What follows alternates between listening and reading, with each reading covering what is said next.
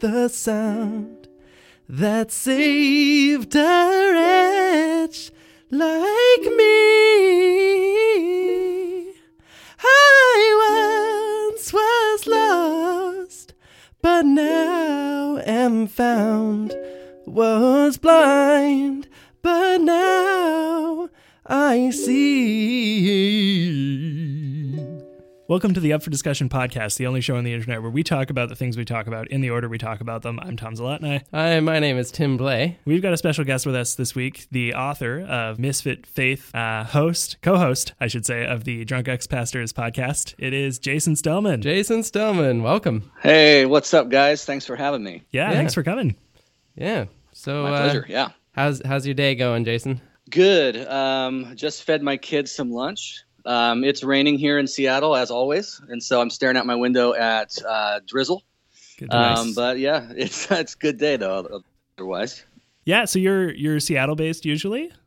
yeah, I come from uh, Southern California and moved up to the Northwest in 04. So I've been up here for about 12 and a half years or so. Um, and, you know, I miss home when I'm down there, but when I'm up here, it's beautiful and I love it. Yeah, that's fair.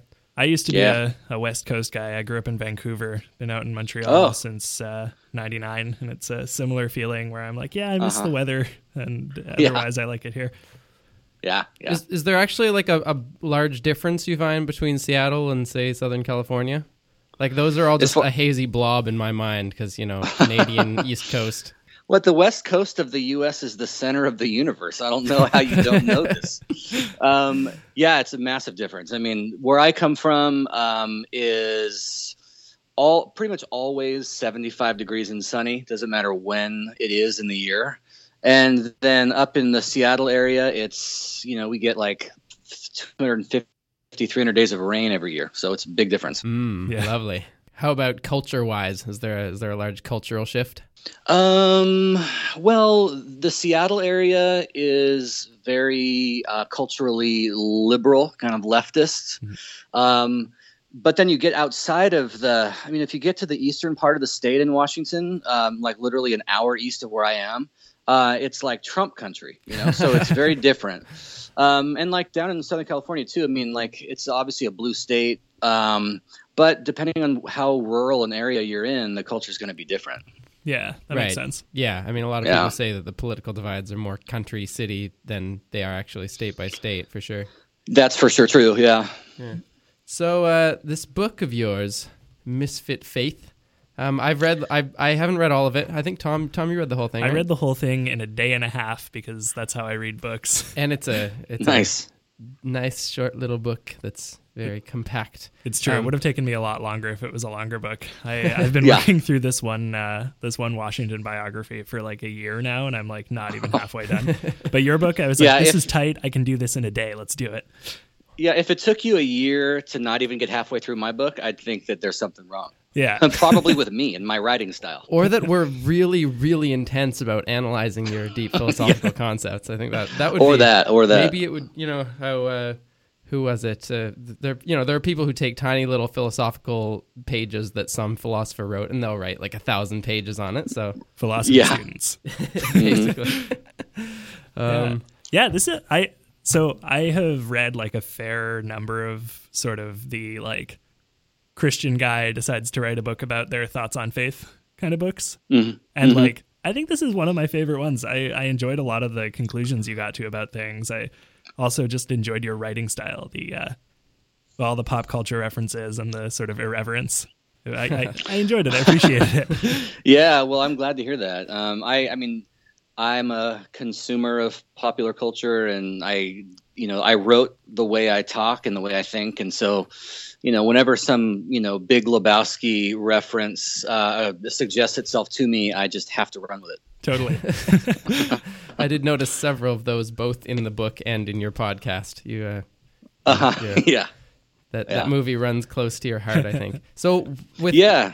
why why a book? Why did you decide like, you know, I have thoughts that I don't think have, you know, are on a shelf yet and I want to put them there? Like what was what where did that come from? Well, it's funny because um, the book that you guys have in front of you is uh, a very different version of it than the one I initially wrote. Um, I used to be a pastor of a Presbyterian church, and uh, in 2012, I stepped down from my ministry to um, be received into the Catholic Church, and that was the result of like a four-year intense struggle for me. Mm. And um, I was approached by um, my editor over at Random House because I had written a piece defending my, you know, conversion um, to Catholicism. I wrote something for a website, and he saw it, and he contacted me and asked if I wanted to um, put together a proposal for a book, and I said, of course. Um, but then the version of the book I wrote, uh, I ended up scrapping it because when I was done with it, I just looked at it and really, really hated it. Um, you know, I because I I used to be very, and I talk about this in the book. I, I, used to be really kind of polemical, argumentative. I used to just have real kind of bloodlust, you know, for for debates and all this. And yeah. I so the version of it I wrote was reflecting that side of me. Um, but as the course of that time went on, I I just changed. You know, I stopped really um, being that way, really caring about convincing anybody of anything or caring if anybody listens or agrees with me or not. And so I asked him, you know, when I was done, like, I hate this thing. Can I just redo this? Or what should we do? wow. And he said, well, if you want to, if you want to redo it, you can redo it. Um, and you know, I said, yeah, I, I do because I want to write something that I'm proud of that actually reflects my own heart hmm. uh, more faithfully than this. And um, they were very cool about it and so that is kind of how Misfit Faith came about. Hmm. Yeah, and, and I think you're lucky that uh, that they were willing to let you rewrite it, right? Because that that does, that's not a story you hear that often, where the writer says, "Hey, I want to completely change this book. You guys cool with this?" yeah, well, I know it's. Um, it, I was, and I acknowledged them in the acknowledgments at the end, like you know, it, thank you for having patience with my uh, spiritual schizophrenia here, because um, if you hadn't been elastic with deadlines and expectations, then it never would have seen the light of day. Hmm. So that's sort of the sort of two transformations you've had, then sort of one after the other.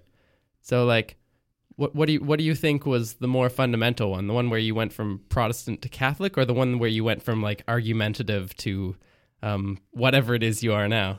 Um, a misfit. How's that? um, that's a really good question. I think like existentially, it's the second one. You know, it was really because the the first one was mainly going from Protestant to Catholic was very much about ideas, very much about ways of reading texts like Scripture or the early Church Fathers and all of that.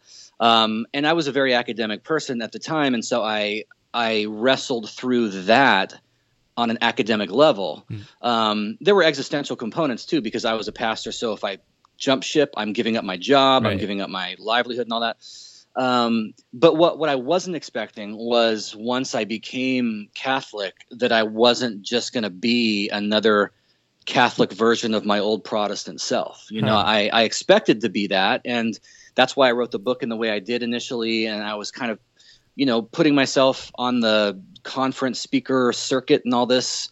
Um, but then once I started realizing that that's not what I wanted and that's not really who I am, it you know it took me a, a while to really wrap my own heart and mind around this new kind of um, more mellow version of myself. You know, um, uh, you know it's you know the the first version of the book was like very un-Dude you know if i could quote big lebowski again um, it, it, wasn't you know it, it, doesn't reflect who i am now at all and and it's i'll tell you what it's um, it, it's much more pleasant to to kind of be where i'm at now not feeling like i'm constantly threatened by some idea i don't understand or don't agree with hmm.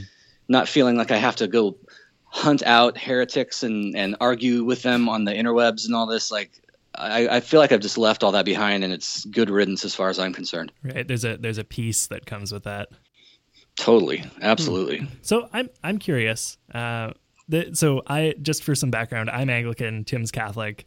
Um, cool. I think we're both a little bit more.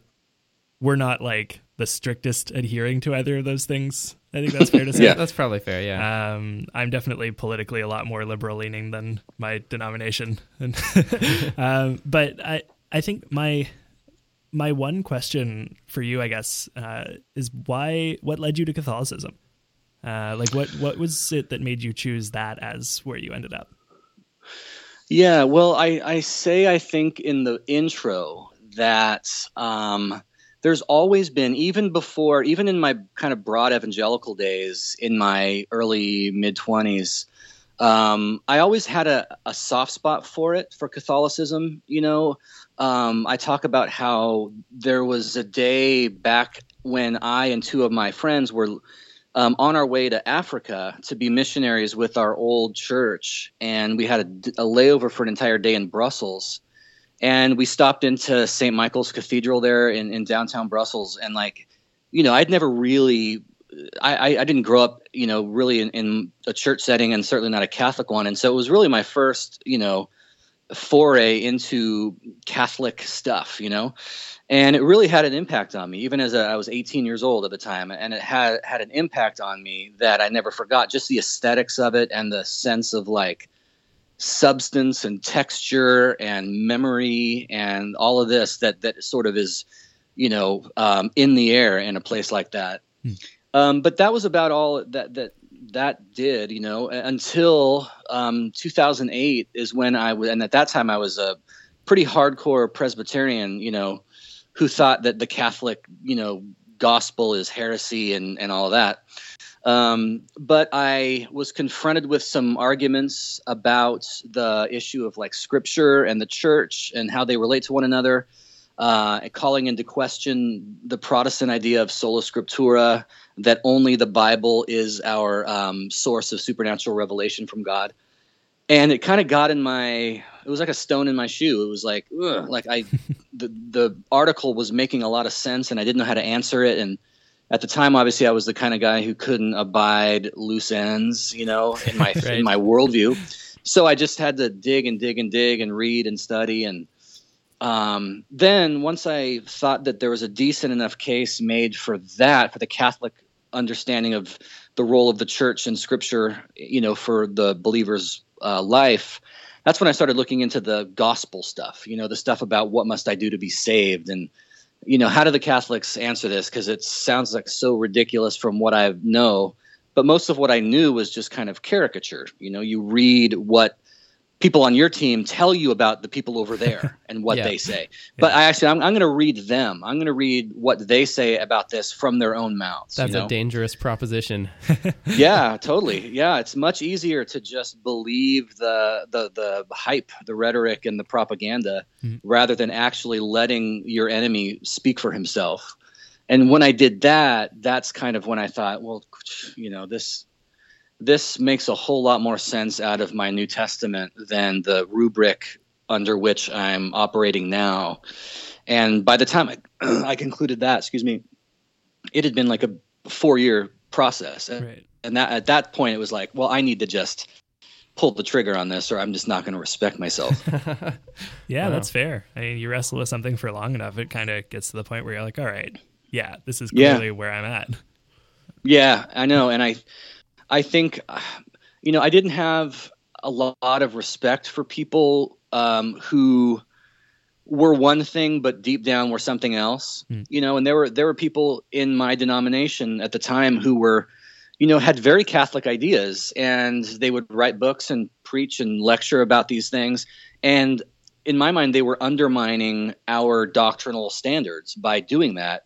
Mm. And I didn't I, I didn't really respect that and I didn't want to be that guy and so once I knew that I was outside of the pale, you know, of of Presbyterian orthodoxy or whatever, then it was like, well, I'm not going to be that guy who just keeps doing the, my job for the paycheck, but deep down I'm just undermining it by what I really think. Um, and so I thought I'm not going to, I don't want to do that. I, will just pull the trigger and, and roll the dice and see what happens. You know? Yeah, that makes sense. Yeah. Okay, so I I want to get a little bit into your idea maybe of like what religion is and what religion is for.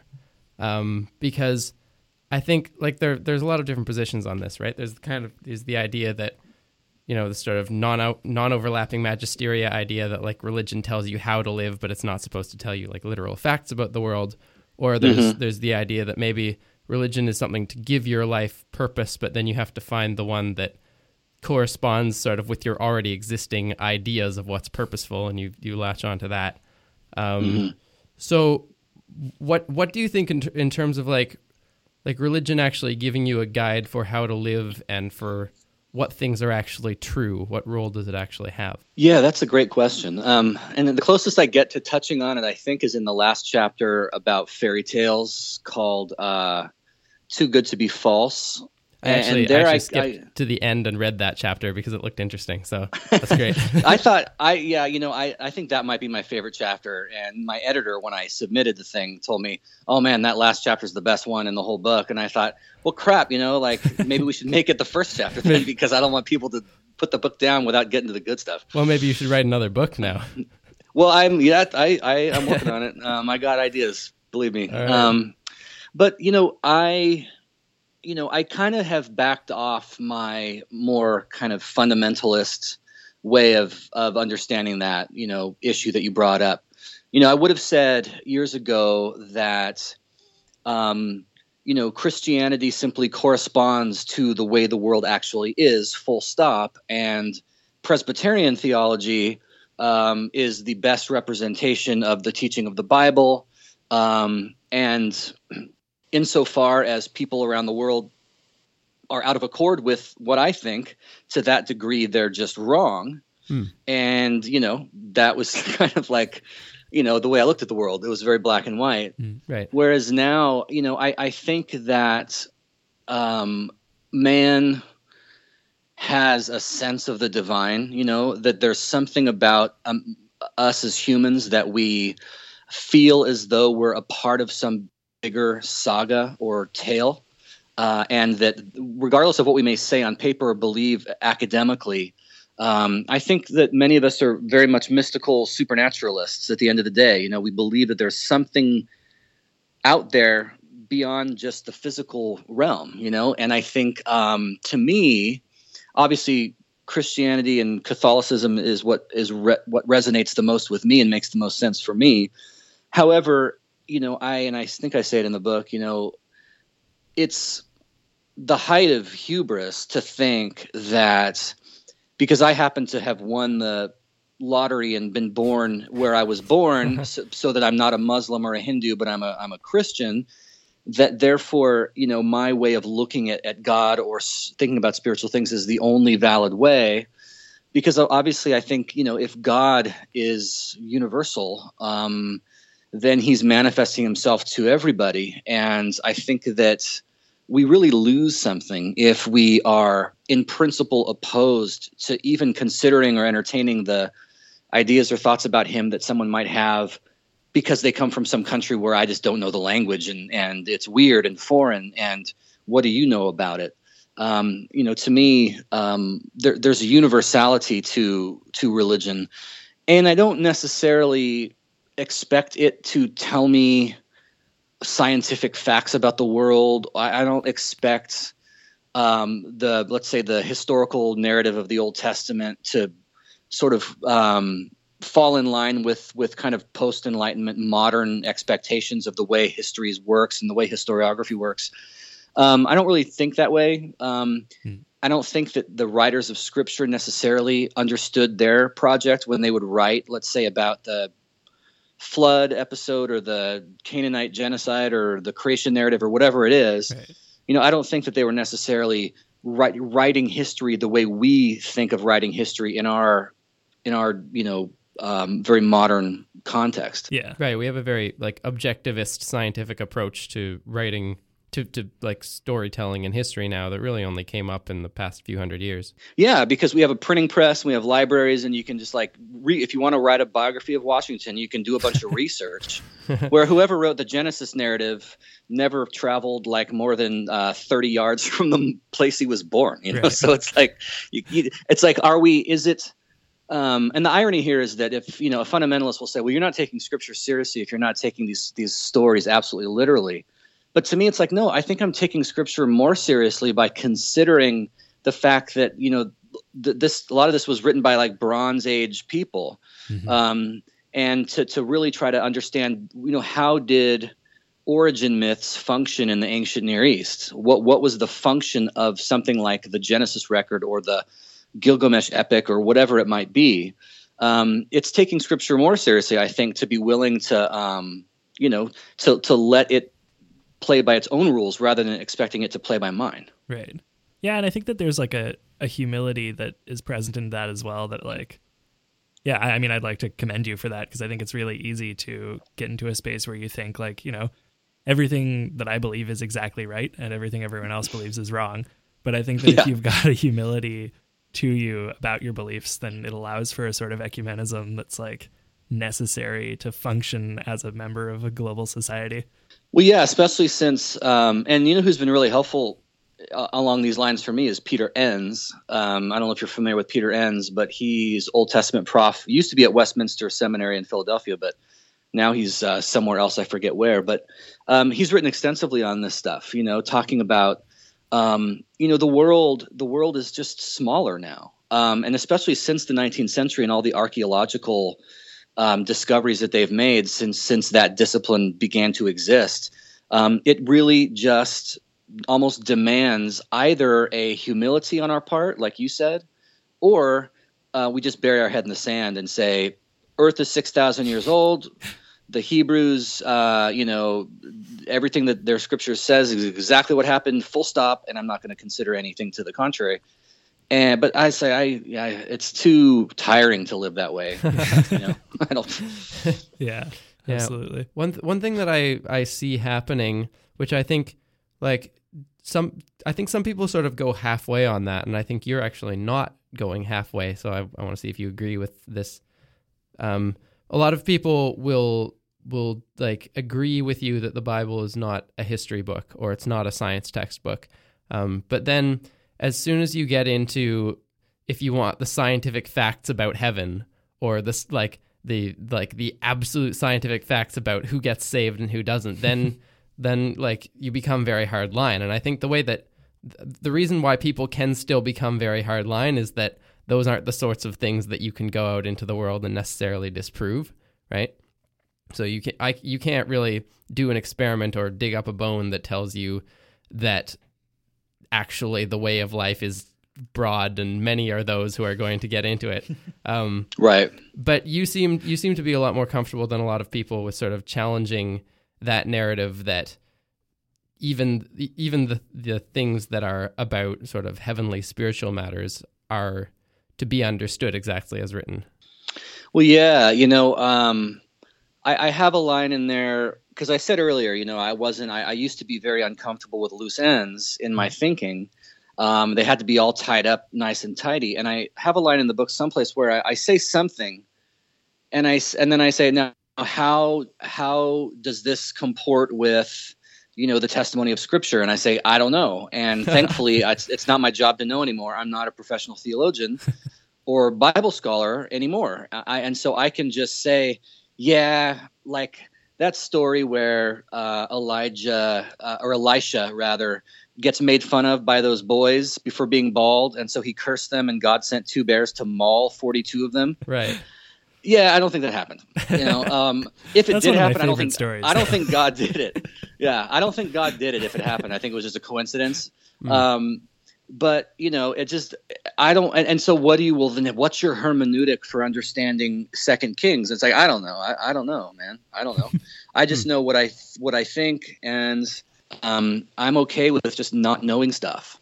Which is for me growth, you know, like it's a massive amount of growth for me to like be okay with not knowing stuff right. um, you know, but I am, and so if there if there's something in Scripture that seems to um, run, you know, run counter to you know the basic idea that I outlined in the first chapter about God as a father, then I'm just going to fall back on God as a father. And you know, if God is said to treat someone in a way that is uh, cruel and in a way that I would never treat my own earthly children, then I'm just going to not think He did that Right. you know like sorry I, I, I wouldn't do that to my kid i wouldn't like waterboard my child for uh, all eternity because he failed to like uh, clean his room right Hmm. and Yeah. so i just don't think god's going to do that to people so and I, and I feel like almost like you need if you disagree with me then you need to you need the burden of proof is on you you know i don't think uh, what i'm saying is all that um, striking unless you're a fundamentalist with a very literal understanding of you know how to read the Bible. Right. Right, because a fundamentalist would say, well, if you don't if you disagree with how God did something, that's because your you know, your conscience is malformed or you don't really understand what a father is actually supposed to be like or you don't understand actually what love is or you can't see the the grander plan, right? Yeah, yeah. They all it always comes back to the uh, well, well, God's ways are are higher than our ways. Yeah. you know, and my, and I talk about it in the book. My response is like, yeah, but higher than the way you're using it, God's ways are higher than our ways. Is is basically saying. Um, God is just more of an asshole than us, and you know, and it's like I, yeah, I think if if God is love, then God's ways being higher than our ways means his ways are more loving than than our ways are. Totally. Um, and so you can't say, well, you know, for us, yes, I would never waterboard my son, but God's ways are higher, and so he would totally waterboard people for a trillion years, and he's just warming up. Right. And like, no, no, um, I, I, I just don't see it. I'm sorry. yeah. Well, and and I think like you know, looking at those kinds of passages, like it really just for me, it it seems like the way that people back then told stories, right? It's, you know, they want to get the point across that you should obey your parents. So they tell a story about, you know, God smiting some people and they're like, see, don't disobey your parents or, you know, bad shit will happen. But it's like, no, God didn't actually do those things. That's crazy. It's very it's very similar to you like you see that in fairy tales, right? Where you know some people did a minorly selfish thing, and in response, birds come and pluck out their eyes. It's like, huh, that was a little extreme nature, but if, if yeah, you're right. If it's making a point, yeah, very those Absolutely. birds, those birds don't know that that was selfish. Those birds just see some eyes they want to eat. yeah, because that's what birds eat. They just eat eyes. Well, yeah, you ever seen a bird? I'm a scientist. I know these things. Yeah, okay. I know a thing or two about birds. Hmm. So I've I've got a question, and Tim and I have talked about this a little bit, um, just between us, but never actually on uh, on our show. And I thought it might be interesting to have you weigh in. Um, so my my only real issue with the Catholic Church, like there's there's a there's myriad things that as a person who kind of grew up Protestant, I've been told to have issues with, but I don't care about those. My real issue, the only one that actually stands for me, is that as an Anglican, I'm not allowed to take communion at a Catholic church. What like what do you think about that? How do you as a person who is, you know, kind of uh, A misfit. would you would you call yourself ecumenical? You feel ecumenical to me.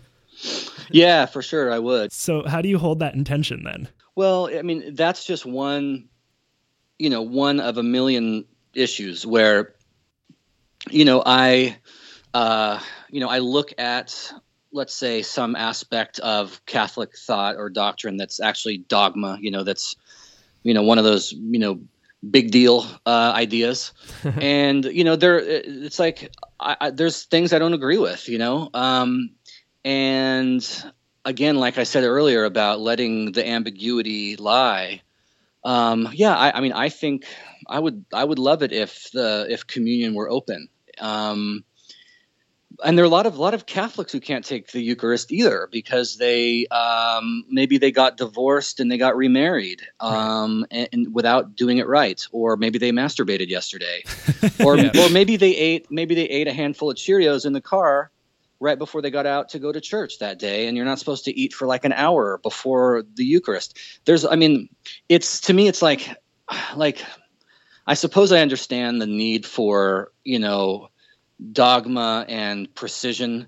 However it, it, it you know it's to me it's not where i live and breathe. Hmm. um you know I, I actually think pope francis if he like um you know, you ever seen that movie The Purge, where there's like a 24 hour period where there's like uh, no laws for 24 hours? Yeah. Like if you gave Pope Francis like 24 hours of like, okay, you got 24 hours to like rewrite anything you want about Catholic dogma. I think he would have a field day with a lot of these things. Um, he doesn't have the power to do that, unfortunately, but um, Hmm. I think I think that he um, recognizes the tension between how he looks at the world and the and the church that he has to pastor, namely the Catholic Church. And you can tell when he when he talks when he ta- when he addresses anything from you know wage slavery to um, homosexuality to divorce. I mean, the guy, you know, he's got a huge heart, and I think he's working within a system, doing his best to um, kind of blunt some of the sharpness of of the church's voice. And I figure, ah, if the Pope, if the Pope can, uh, you know, deal with the, the, the this tension, then I can deal with it too. um, if it were my, I mean, there there are Catholic churches though that that they would let you take communion. I mean, Hmm. there are Catholic churches that they would say, look, hey, you, are, do you are you like a Christian? Yeah, then come on. You know, who cares? Don't worry about the the um, details. Don't worry about the fine print. Just come on up and and and we'll we'll serve you. Right. And technically, they're breaking the rules, but it's like, uh, you know, Jesus broke the rules too. So Yeah, well, that's it, and that, that's kind of what I always come back to with that is like, you know, Jesus instituted communion and was not Catholic, right, or was not Roman Right. Catholic. So Mhm. it, it feels like a weird issue to stand on. Okay, I, I like that answer though. I think that makes sense to me. Yeah, for me, a lot of it too is just like I said earlier about the cathedral in in Brussels uh, that I was in. Um, you know, I, you know, it would have been easier for me to be Eastern Orthodox. You know, Eastern Orthodoxy, they don't have a pope, they don't have, they don't have ecumenical councils anymore. They don't have dogmas really that they can, you know, really do pronounce or whatever. Um, it would be easier to be that. It would be easier to be Anglican too. Um, but I'm just such a Westerner, and I like I, I like stained glass and Mhm. wrought iron and incense. You know, so I'm Catholic, even though I picked like the worst thing to be if I'm gonna be like this um, hippie guy who's running around talking about, hey, it's all good, just love each other. I picked like this super rules based religion to be a part of, but it's like it's big enough. It, it's big enough to fit me. You know, it, it- I, I can fit in there. Um, and there, you know, as long as I can, as long as I can, you know, think and feel and discover stuff, then I'm good. Even if I may not be on the same exact page on every point with my church. Yeah, Hmm. totally. It Yeah. keeps things interesting too, right? Having a little bit of tension there. Like I, you Yeah, know, absolutely. there's there's plenty that the Anglican Church is about that I'm kind of like, eh, at best ambiguous on, and sometimes just outright disagree with. But you know, You, you guys have a queen as the head of your church. That's weird. we have a queen as the head of our country. It, it just made sense to me. I mean, I you know I grew up in an atheist home, and my first church experience was at like a vaguely Protestant uh, day camp in the summer, run by a bunch of Anglicans who were only nominally Anglican. So I needed to find something that made sense. Yeah, yeah. I have a, uh, a, a Catholic friend who has a, a parlor game he likes to play, which is called um, Choose Your Favorite Heresy. and the i- I mean, it's a very simple idea. You just go around and you explain why you would want, like, like if you if you had to be a heretic, like from a Catholic perspective, if you had to choose one heresy to like stand on and make it your heresy, what would it be? And his is actually um, sort of the the notion of like universal salvation. That's the one that he thinks, you know, that I would love that to be true. That would be fantastic. Yeah, yeah, that's a good answer. That, well, you, you know, uh, do you know Father Robert Barron? Yes. Oh, yeah.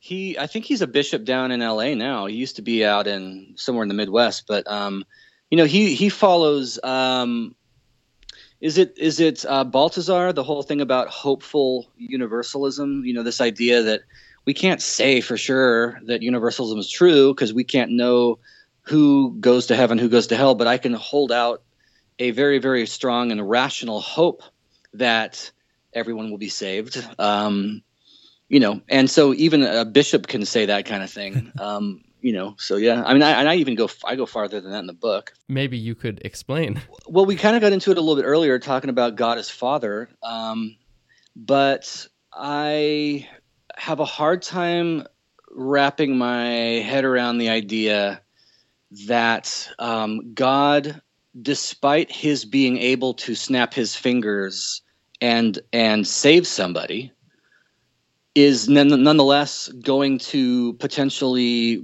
decide not to and condemn billions and billions of people. If you take you know um, the whole history of the world into account billions and billions of people to to eternal conscious torment when he could have saved them easily. Right. it's one thing it's one thing if like um, you know two people are drowning and you can only, you can only save one you know um, but i it's like if you're god then you can just you know save everybody it's just a, some pure act of the will you know it's not that hard Right. A lot of a lot of apologetics like sort of traps God in these sort of tricky logical problems where you're like, really? God put himself in that strange like bind in a corner?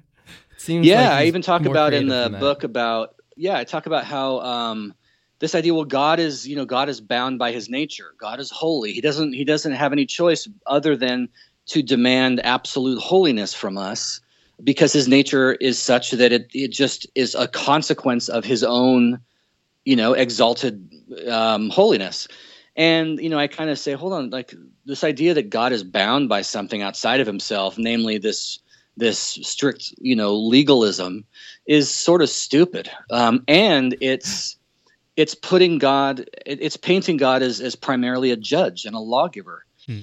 and you know i talk about how that was kind of my paradigm before for understanding him was you know god made us and gave us his law and man broke his law and rebelled and rendered himself susceptible to you know um, god's vindictive uh, retributive wrath um, and he had no other choice but to um, beat the shit out of his own son so that uh, he, he could get it off his chest, you know, and, and uh, save us. and uh, to me, it's just like, ah, I just, you know, that, that, I think there are all kinds of problems with that, those ideas. The biggest of which is that it's, it's setting aside God's fatherhood and treating him as though being a judge is what he really is at the end of the day, or a lawgiver rather than a father. Yeah. You want to be careful though, Jason, because you just presented the gospel to a bunch of new people and maybe you've damned them to hell by them not accepting it. Ah, yeah, yeah, yeah. If you don't have the right ideas, you're just screwed. Yeah. oh man. Do you see religion f- mostly to be about metaphysical things or mostly about um, action, about like, or, or about maybe not even action, but in, in sort of like forming Like practical society. things. Yeah, like like suppose that Cath- Catholicism and Christianity are all wrong, right? Like in in well, the factual are. sense. It's the Orthodox Church that has everything right. Yeah, definitely. It's the, uh, the the Mormons have got it. Um, but suppose like suppose that like there is no metaphysics other than natural stuff. Do you d- does that profoundly affect you, or do you see this mostly as a better way to live?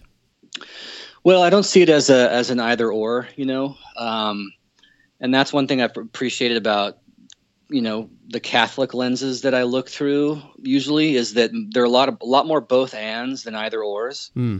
Um, primarily because it all comes down to Christ and whether Christ was divine or human. And of course, the Orthodox answer throughout the ages has been yes, he is both divine and human. He's not either one or the other. And therefore, you know, it's nice to not be forced to choose between what I think are often false dilemmas. Um, but I do, you know, I have been reading a lot of Pete Rollins, um, who is a Northern Irish uh, philosopher who lives down in LA now. Um, like and you know, he- yeah, he's great. We had him on our show, Drunk Ex Pastors. We had him on um, a month or so ago Yeah, yeah. I listened to that one.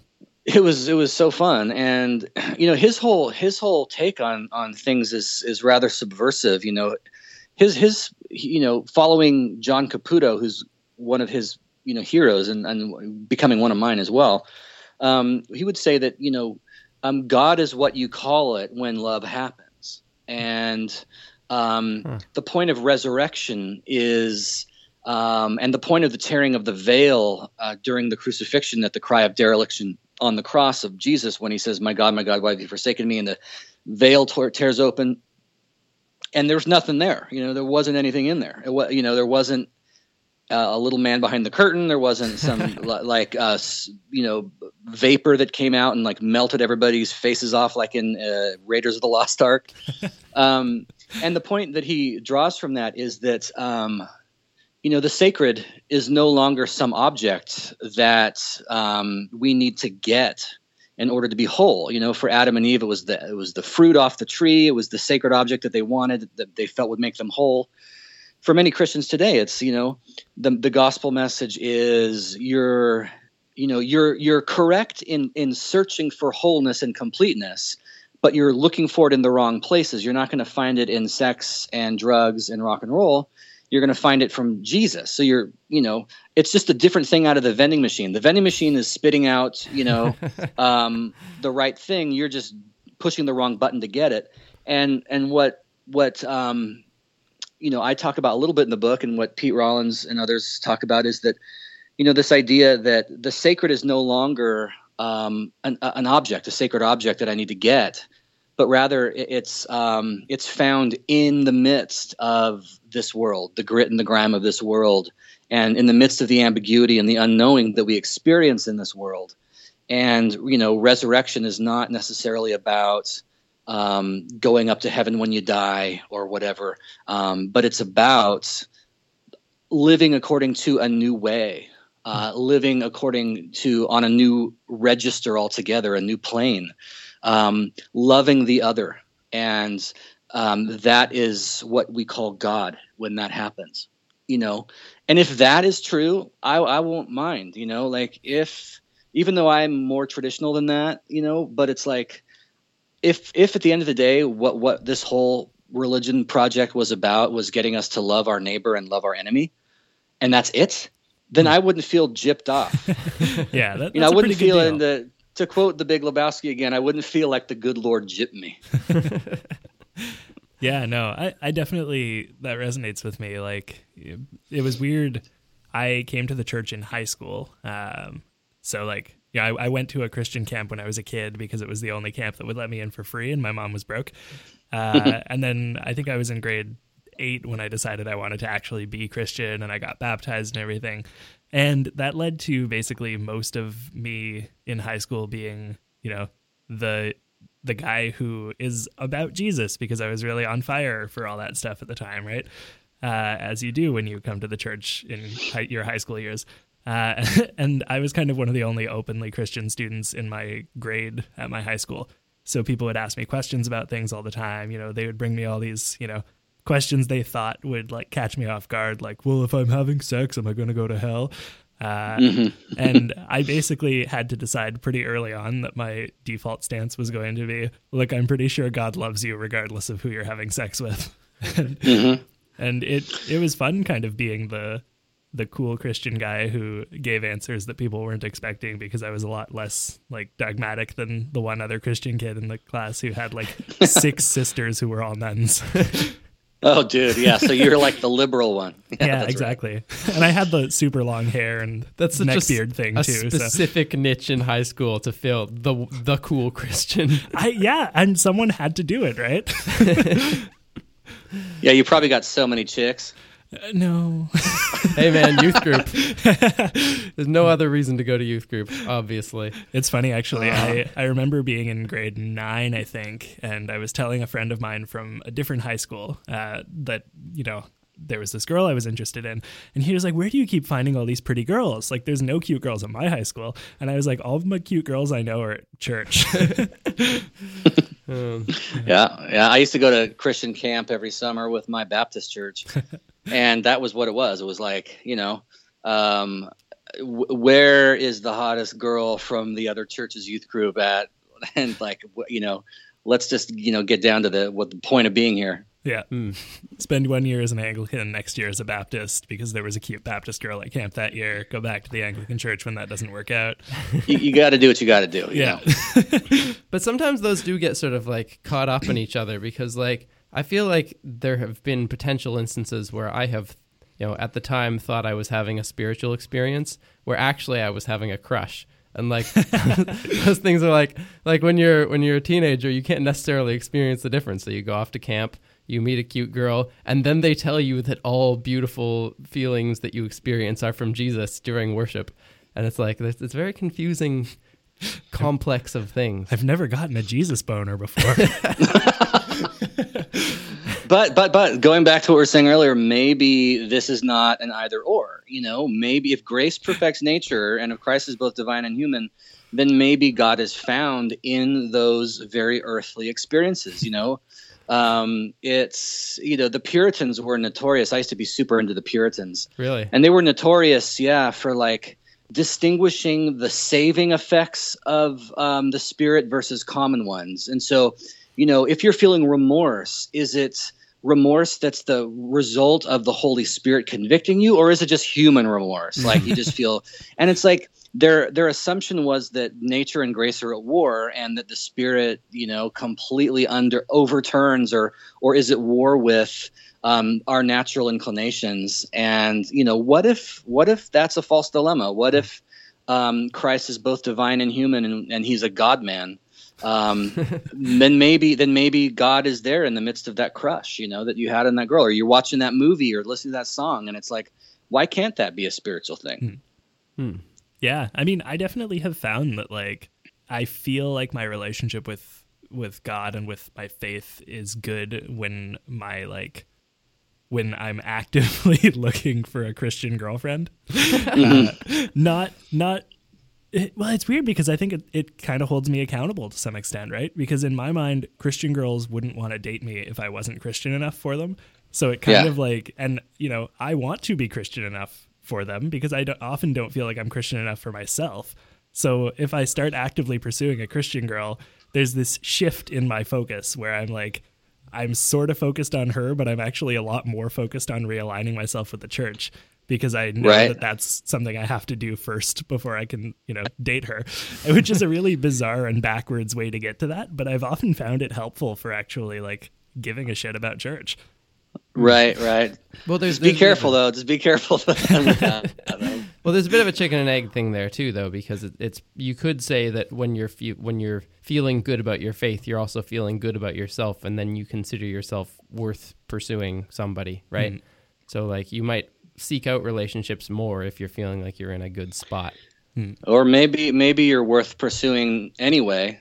and if people don't see that, then that's their loss. Which Right. came first, Ah, the see chicken what I did or there? the ovary? Which came first, Jesus or God? Dun, dun, dun, dun. In the beginning, there was the Word, and the Word was with God. Yes. And if Jesus is the Word made flesh, then I just answered your question. Well, fine. Boom. Getting, getting all scriptural on me. Scienced. oh man. So, Jason, uh, what would you say is like the thing that you hope people get out of your book? What's like if you had to give it like a mission statement? Yeah, well, I mean, I think that a lot of people that I have talked to um, feel as though they're out of step with the the faith that they inherited from their parents and what they're seeing in their churches. And I think a lot of people, even if they want to identify on some level as Christian still, they kind of feel like, yeah but I'm not like I'm not like one of them, or I don't think that, or I hmm. don't hate the gays enough, or whatever. and so therefore they kind of scrap the, the whole project because they're they just don't fit the mold. And I think there's a growing, you know, number of voices, and I'm hoping to add mine to that number, who are challenging that idea and challenging some of the ways that we traditionally have thought and done things you know? And so i mean the title of misfit faith kind of sums it up. Like if you're feeling like you're not fitting in so what maybe that's okay. Maybe maybe it, uh, you don't need to conform to every little thing that you've been taught or that's expected of you. Maybe you can still be a person of faith be a spiritual person without um, necessarily marching to the beat of the drum that you're hearing in your own life. Maybe you can kind of step outside the norm and, and be a misfit and be okay with that be okay with that status you know. I mean on some level you could argue that jesus was a misfit. I mean they did kill him. So you know it wasn't as though he was running around just confirming everybody's ideas uh, of what god was like. If anything he was saying things like you've heard it's been said but i say unto you and pissing everybody off in the process. So maybe that's okay. And you know um, maybe you've been told that christianity involves a way narrower thing set of things you have to be and think than is actually the case. There's this uh, this idea that I've been considering recently, which is more related to politics, but also I think applies a little bit here, which is that like liberal and conservative, more than being opinions, are actually personality types, and that if you actually like measure people's personality traits, they fall very clearly into like you know you're you're a liberal because you're high in like openness, and that's a pretty fixed personality trait, or you're a conservative because you're really high in conscientiousness, and that's a, a also a pretty fixed personality trait. Um, so I think maybe the goal the the goal of society is meant to be that you it can be a society that has a really concrete rule based structure that the people who need those things can inhabit them, but that that rule based structure has built into it ways that the people who want to play around with order and chaos and sort of live freely and on the on the edge of of ideas and what's possible can also do that. And sort of that neither sides actually have to convert the other to being them. And i think maybe that's what the goal of the church needs to be too right? Is to because there are people who are really comfortable in order and understanding things and having a, a system by which to live and you can't just tell them, "Oh, throw away all your systems and live like like me out wondering if anything is true." um, but they also can't do that with you. So I think maybe we need to find some sort of balance there. Right. And I mean, every like prominent theologian at some point had that moment where they're like, well, wait a second. I don't totally think this is right. And had to like question stuff and figure stuff out. Right. Mm. And so if every person looks at the framework and the rules that are in front of them and sees it as an obstacle as opposed to a thing that they need to work through, then nothing ever gets worked through and nobody makes any progress with anything. Yeah, I think there's something to that, you know. Um, uh, I, I, mean, in many ways, I think um, kind of fundamentalism versus um, comfort with messiness uh, is you know I mean because a lot of a, a lot of atheists are fundamentalists in many ways a, a, lot of atheists are just the secular versions of uh, you know um, Oral Roberts or Pat Buchanan or one of these one of these you know famous Christian fundamentalists. A lot of atheists um, would get very mad at you for saying that.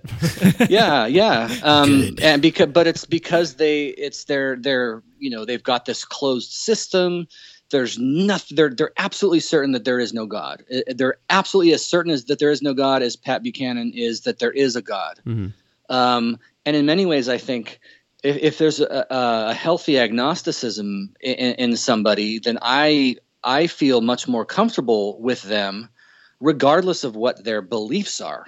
Um, if you're if you're humble enough to not know things then I have a much easier time kind of hanging out and having a discussion with you than if you are absolutely certain that you're right whatever you think you're right about you know? Mm. so it's in many ways i think you're right. It's not it's not always the beliefs themselves but it's the posture that you hold and it's the way you hold those beliefs that determines the kind of person you are.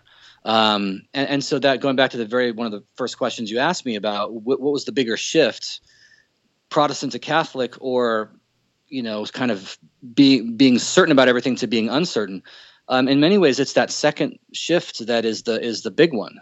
And to me it's like i i, I have a much easier time hanging out or dialoguing or being a friend with um, somebody who doesn't know what they think than someone who's absolutely certain. Even if they are certain about things i agree with i'm it still rubs me wrong. Yeah. Well i mean i think that that makes a lot of sense like it it's good and I think productive to be able to question stuff and to be able to like have an open and, you know, humble conversation about it with people.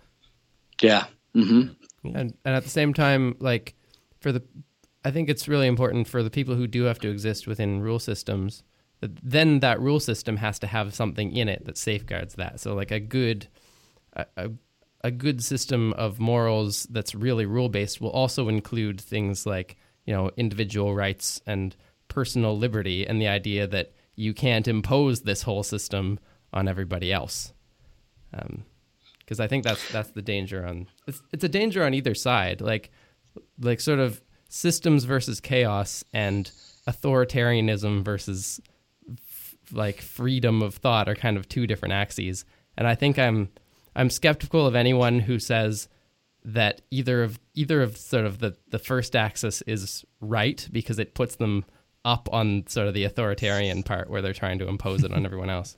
Yeah, um, and there's a you know I, I, talk in the book a little bit about this freedom and liberty, you know, under grace as opposed to kind of servile bondage under law. Hmm. Um, you know, even Paul says, "Where the Spirit of the Lord is, there is liberty," and there's a sense in which um, you know there's a sense in which t- to whatever degree you know we are free free from whatever it might be that oppresses us whether it's guilt or shame or law or whatever um, to me that that is where god is and that is where health is as opposed to fear and feeling trapped and condemned and then running around condemning everyone else because after all god's a judge. And so the more godly we are the more judgmental we are because that's what god's job is um, it just to me it I've I feel like I've been there done that you know yeah I like I like what you're what you're what you're saying about like you know church needs to be a place where misfits can go and like be because I think if there's if there's one thing that sort of I have gotten out of a lot of the media that I've grown up with, it's that like misfits are cool and they get things done. Mm-hmm. Yeah. like, like Glee taught me that, you know, Glee taught me that it's totally fine to be, you know, gay or in a wheelchair or, you know, uh, I'm blanking on any other Glee characters right now, but you know, it, it taught me that the misfits have a place in the world and that, you know, you can you can actually kind of be part of something bigger than yourself, even if not everyone there makes the most sense to you. Yeah. Have you seen um, the film The Perks of Being a Wallflower? Not yet. Man, you you should see it. It's it's uh, I mean, just came out a few years ago, but it's it's so great and it kind of focuses on this um, little group of friends. One of them's Emma Watson, you know, from mm-hmm. the Harry Potter movies, and um, a couple other actors you may have seen before. Um, but it's just this kind of close knit group of misfit friends. You know, there's a scene where the phone rings and and um, Emma Watson picks it up and says, uh, "Welcome to the island of misfit toys." Um, that's you know, it's that it's just a beautiful picture of of what you just got through saying that there's a place, not just a place, um, but you know, there there is um, absolutely room for people who may not fit a mold and um, I, I think the kind of the smaller the world gets because of the internet and other ways of being aware of, of other cultures, um, there's it, it's a very decentering kind of thing. You know, the the internet especially,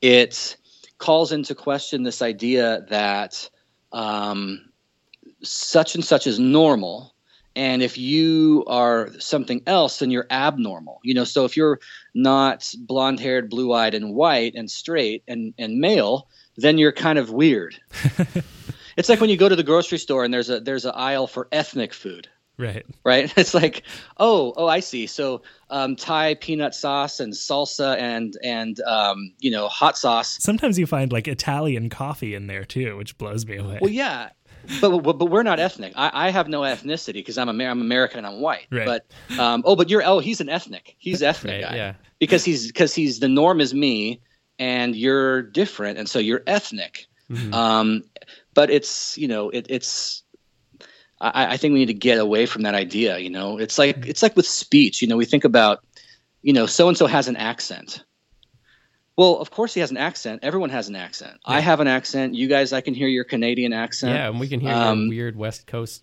accent. Yeah, yeah.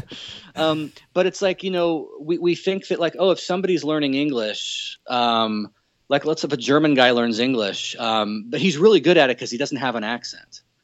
But it's like, well, but you know, you're assuming that there's something as accentless speech which is very much like thinking there's a view from nowhere right. or that there's a, a, norm a normal kind of thing that everybody if they fall outside of that is abnormal and i think we need to get we need to decenter that hmm. and and get away from that for our own good and as well as for the sake of other people totally one thing about accents is that like that's actually a it's a very fairly surface level feature so i grew up in quebec and i i have i have a, a an English accent when I speak French, but like a difficult one to hear if you're actually an English speaker.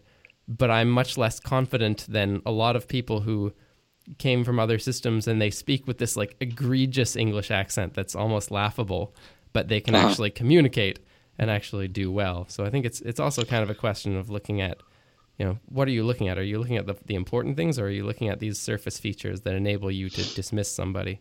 Right. Yeah. That's it. Like I always joke that my French is way better on paper than it is out loud because I did AP French. I studied in, you know, bilingual French programs in English schools in Montreal for all of high school. My French, you know, I have all of the French skills necessary, but when it comes out of my mouth, everyone thinks I'm an Anglophone. Well, Yeah. but but like your your French is actually like spo- your spoken French is better than mine. Like you're more comfortable in French than I am, Sure. even though you have a stronger like Anglophone accent than I do. but I think I'm also just more comfortable than you. Um, that's questionable. I live with you. Uh, no, I, I mean in terms of like speaking in front of people.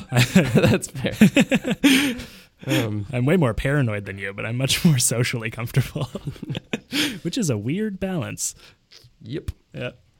Cool. Well, Jason, we don't want to hold you for too long. We've hit the uh, the hour mark. So, do you have any uh, any final thoughts for uh, for listeners or listeners of our podcast? Boy, words are hard. Uh, well, um, I mean, I just just to um, encourage them to buy the book. Um, you can find it um, anywhere that books are sold online. You know, Amazon, Barnes and Noble. Um, you can actually find it on Walmart.com too, but I would dissuade anybody from shopping at Walmart. Um, but yeah, it's called Misfit Faith: Confessions of a Drunk Ex-Pastor. Um, you can also find it. It's on my podcast website. So my podcast is Drunk Ex-Pastors. And if you go to drunkexpastors.com slash book, you can find links to buy the book there. Um, and you can also find me. I have an author page on Facebook under Jason J. Stellman and um, jasonstellman.com as well. If you want to book me to speak, or I do mentoring and spiritual kind of life coaching and that kind of thing as well. So if anybody's interested in that, if you go to my website, um, you can find all the information really easily there. Um, but yeah, I mean, the book's coming out on the 7th of March, which as of right now is like a few days away. So Yeah, and we're we're I- gonna. I'm looking this, forward to uh, it. This episode will come out on the seventh, so the book is out Oh, today. nice. Oh, it's out snap. today. Go buy it, everybody. All right. we'll put an Amazon link in the description of this episode. Yeah. And oh, you, please do. Thank you. And you, your your podcast is it's you and another former pastor who is now agnostic. Is that correct? Yeah, yeah, we've been best friends since high school, Cool. and um, he and I sit down. We've been long before we had a podcast. We'd sit down and drink and talk. Um, for years, we've been doing that, and we just decided to record it. And so, like, what you hear is really just an an un kind of edited um, discussion between two guys who've known each other for most of their lives, talking about politics, religion, culture, whatever, um, while while we drink um, whiskey. so it's uh, it's basically drunk expats. It's what it is. Right. We're not drunk. We're not drunk though. We're not drunk. No. Very That's cool. that's funny. That's very similar to how our show got started. We were like, you know, Yeah, the three yeah. of us always have good conversations. We should record those. Totally. Yeah. Sweet. Well, right. thanks so much for joining us, and uh, guys, Yeah, remember to uh, to click on all the links in the description. Check out Jason's podcast, Confessions, or sorry, uh, the Drunk Ex Pastors. I glanced at the book and read the subtitle of the book. and I was like, Confessions of a Drunk Ex Pastor. Uh, make sure that it's Drunk Ex Pastors. His co-host gets sad when people remember when people forget that there's two of them. Uh, yeah, follow the show on Twitter at Down with Talking. You can follow us individually at Tom Zalat and I at Acapella Science. Jason, you're on Twitter. Jason J. Stellman. Yep. Perfect. And uh, yeah, buy the book, Misfit Faith, available now. yeah. Jason, thanks for coming. Hey, my pleasure, guys. Anytime. Yeah. No worries. Tune in next week when we interview a live God.